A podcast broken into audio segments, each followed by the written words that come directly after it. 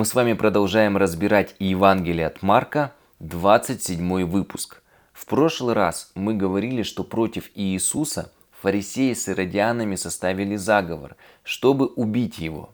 Кто такие были фарисеи, а также зелоты и сикарии, мы разобрали в прошлом выпуске. А сегодня давайте поговорим об иродианах. Кто же они были?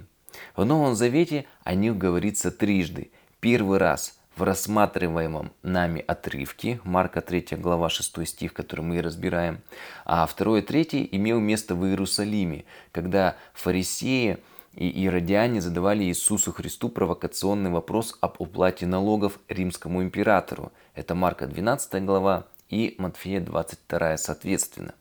В Евангелиях от Луки и от Иоанна не упоминается иродиане.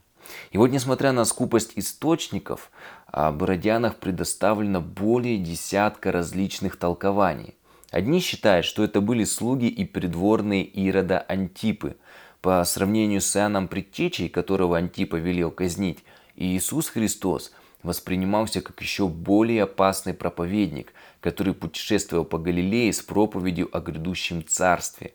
А учитывая тот факт, что молва об Иисусе – как о потомке царя Давида получила большое распространение, становится понятно беспокойство сторонников Антипы, который и сам вынашивал планы получить от императора Римской империи царский титул.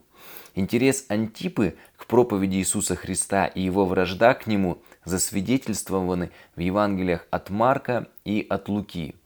И для получения информации Антипа мог использовать в качестве шпионов своих слуг – что было в то время широко распространенной практикой. Другие раннехристианские авторы понимают иродиан иначе. Например, согласно Кириллу Александрийскому, иродиане в Новом Завете – это просто мытари, а Иерониму термин «иродиане» был известен как ругательство, обозначающее тех, кто соглашался с возможностью уплаты подати императору, как, например, царь Ирод – и, соответственно, они были рабами римлян. Но есть еще одно интересное толкование, на котором я бы и хотел остановиться. Марк пишет уже в 8 главе 15 стихе, а он заповедовал им, говоря, то есть Иисус, смотрите, берегитесь закваски фарисейской и закваски иродовой. И здесь если мы согласимся со многими исследователями Писания, что в этом стихе говорится об иродианах вместе закваской Иродова, то получается следующее. Вот слово «закваска» толкуется в значении учения, а в контексте этого стиха как лжеучение. Из этого можно заключить, что иродиане представляли религиозную группу, религиозную партию наравне с фарисеями. А во что же они верили? Для этого нам с вами необходимо обратиться к пророчеству Ветхого Завета о Мессии. Откроем с вами книгу Бытие, 49 главу, 10 стих. «Не отойдет скипетр от Иуды, и законодатель отчресил его, доколе не придет примиритель, и ему покорность народов». Также давайте с вами прочитаем другие варианты перевода.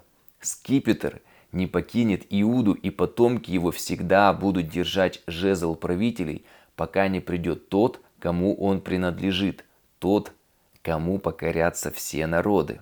И вот еще один. Скипетр всегда останется с коленом Иуды, и на семье его всегда будет знак владычества, пока не придет царь истинный, которому станут повиноваться и служить народы.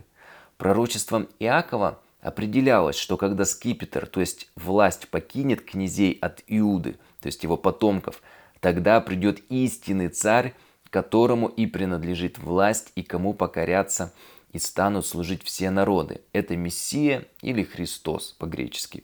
В Новом Завете дается уточнение, что это не сразу произойдет.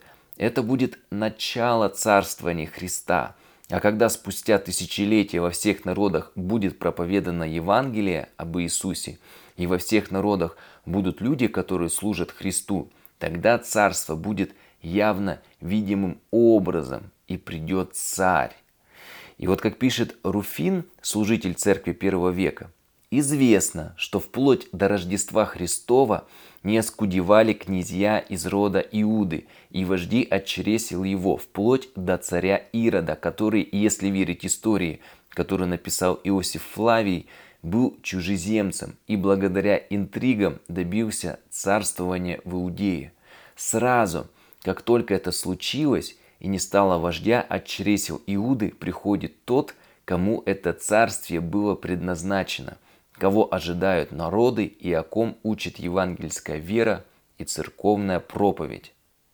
Мы можем узнать у Иосифа Флавия, что Ирод Великий не был не только потомком царского рода, он не был даже евреем, а был идумиянином, сыном Антипатра, римского прокуратора Иудеи, и начал свою политическую карьеру в 25 лет в качестве губернатора, то есть тетрарха Галилеи. Благодаря своему уму, мудрости, а также интригам он смог вырасти, если так можно сказать, по карьерной лестнице, и был представлен римскому сенату и избран новым царем Иудеи. Несмотря на то, что он был чужеземцем, формально он исповедовал иудаизм и даже произвел грандиозную реконструкцию второго храма. Второго, потому что первый был разрушен царем Навуходоносором, а еврейский народ взят в 70-летнее вавилонское рабство. Как мы помним из книги Ездры, после пленения Заровавель начал восстанавливать храм, который и получил название второго. А Ирод Великий разработал широкомасштабный проект расширения храмовой горы. Помимо увеличения размеров храма, он искусственным путем расширил небольшую плоскую площадь на вершине горы, на котором стояли первый и второй храмы, до обширных размеров храмовой горы в ее нынешнем виде. По периметру этой платформы шла опорная стена, поддерживавшая земляную насыпь, соответственно, которую Ирод вот и сделал. Сегодняшняя западная стена или стена плача как раз и является частью этой опорной стены – в 70 году, во время восстания иудеев, когда второй храм, реконструированный Иродом, был полностью разрушен так, что камня на камне не осталось, как и пророчествовал Иисус, осталась только эта стена до сегодняшнего дня. Вы можете удивиться, почему римляне разрушили храм до основания. Все дело в том, что во время битвы в самом Иерусалиме когда римляне прорвали оборону крепости, в храме начался сильный пожар, и все золото в храме, а его там было в большом количестве, расплавилось и разлилось и застыло между камней. И чтобы его достать, римлянам пришлось буквально разобрать все камни в храме, исполнив в точности пророчество Иисуса. Стена же плача – это не часть храма, а часть западной опорной стены, которую построил Ирод Великий. Причем уже не на территории исторического храма, а на искусственно возведенной для расширения предела второго храма э, земле. Вот именно эта стена и сохранилась. Западную стену стали называть стеной плача. От еврейского обычая приходить к этому месту, стенать и оплакивать разрушение храма. Но давайте с вами вернемся к Ироду. Вот его титул «Великий» а, был дан благодаря его ловкости как политика, грандиозным свершением его в строительстве, а также роскошью дворца, двора его. Также этот титул отличает Ирода от его наследников, носивших то же имя, но не содержит его нравственной оценки. Он был порочным, коварным и жестоким человеком. Вспомните хотя бы убиение младенцев в Евангелии. А теперь вспомним пророчество Иакова. При Ироде закончилось преемство иудейских царей. Власть отошла от потомков Иуды, на трон сел чужеземец.